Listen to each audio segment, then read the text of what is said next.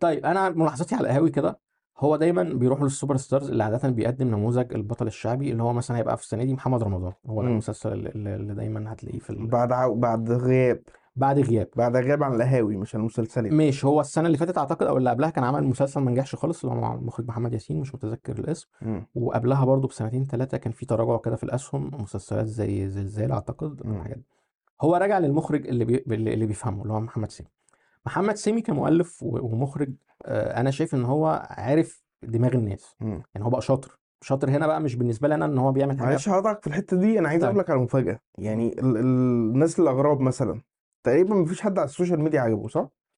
مفيش حد على السوشيال ميديا إيه؟ ع- قال على نسل الأغراب كلمة حلوة.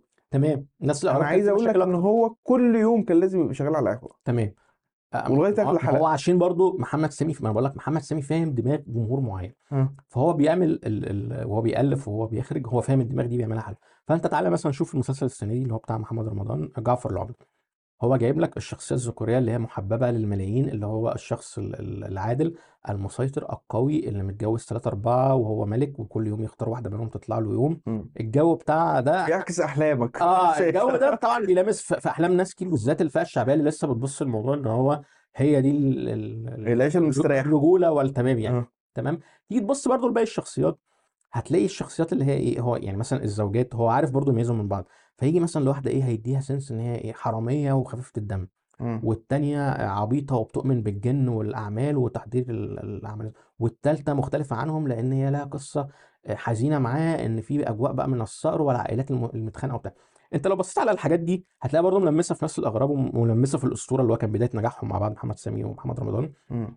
في تيمات كده خلاص موجودة شبه ثابتة الصقر الابن اللي بيتوه مثلا من أسرته أو بيفضل مش عارفين مين أبوه الحقيقي أو خلافه مم. الزوجة اللي اللي ب- اللي بتحب واحد بس في نفس الوقت عندها إرث ما عائلي بيخليها مش عارفة المفروض تحبه ولا تكرهه وفي صراعات نفسية جواها طب أكمل معاه ولا أسيبه هتلاقي الحاجات دي موجودة مثلا في نفس الأغراب وموجودة السنة دي في المسلسل بتاع جعفر العمدة مم. هو بيلعب بالتيمات دي حلو آه، فهو فاهم فئة جمهور معينة والشخصيات دي مش يعني يعني مش بس محمد رمضان ممكن يبقى بي- بيمثل النموذج الذكوري اللي. الناس بتحبه لا انت ممكن تلاقي مثلا في حتة تانية ان هو جايبه النموذج اللي هو الفتاوى بتاع زمان اللي اللي بيعمل الحق في الحارة وبيقعد يحكم وبتاع وبيفصل في الخناقات بين الناس الشخصية دي برضو لها آه، تاريخ ما شعبوي ان إحنا آه. بنحب فكرة ال- ال- المس- فتوى العادل. ال- آه المستبد العادل أو الفتوى العادل اللي بيظبط الحارة كلها وخلافه دي لها إرث ما شعبي بالذات إن هنا في في مصر مثلا أو في اغلب الحتت دي أنت كان في في توقيت ما دول احت... يعني منظومة احتلال أجنبي وبعد كده في مشاكل دايما مع الدولة الناس شايفة ان ان المنظومة دي مش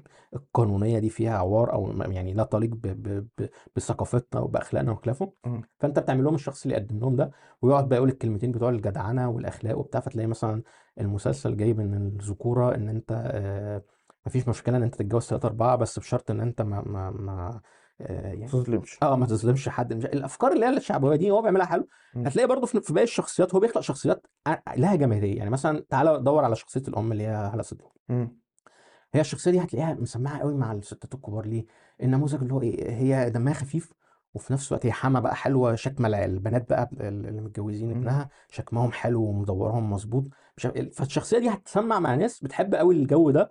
والكلام ده برضه هو بيعمل حاجات آه، يعني مثلا الصقر والكيد والمش عارف إيه هو بيعرف يعمل حتة الشحن دي حلو يعني أنت مم. لما تتفرج عليه في المسلسل ده أو حتى في نفس الأغراب اللي كان أقل كتير هو بيعرف حتة الشحن دي اللي هو اتنين آه هينتقموا من بعض أو هيضربوا بعض فأنا أفضل أعمل تصعيد كده لغاية الحتة دي مم. ومن وقت للتاني لازم أقوم يعني مدي بقى ال- الخناقة بقى زي مثلا العركة اللي هتحصل في الحاره ويفضل يضربوا في بعض ويكسر على دماغه الترابيزة وبعدين يقوم قايل كلمة كده إفيه يعني أو كارت كده جامد ومش عارف إيه هتلاقي الحاجات دي بتتكرر في كل أعماله فهو خلاص محمد سامي كمؤلف ومخرج فاهم الجمهور ده كويس قوي.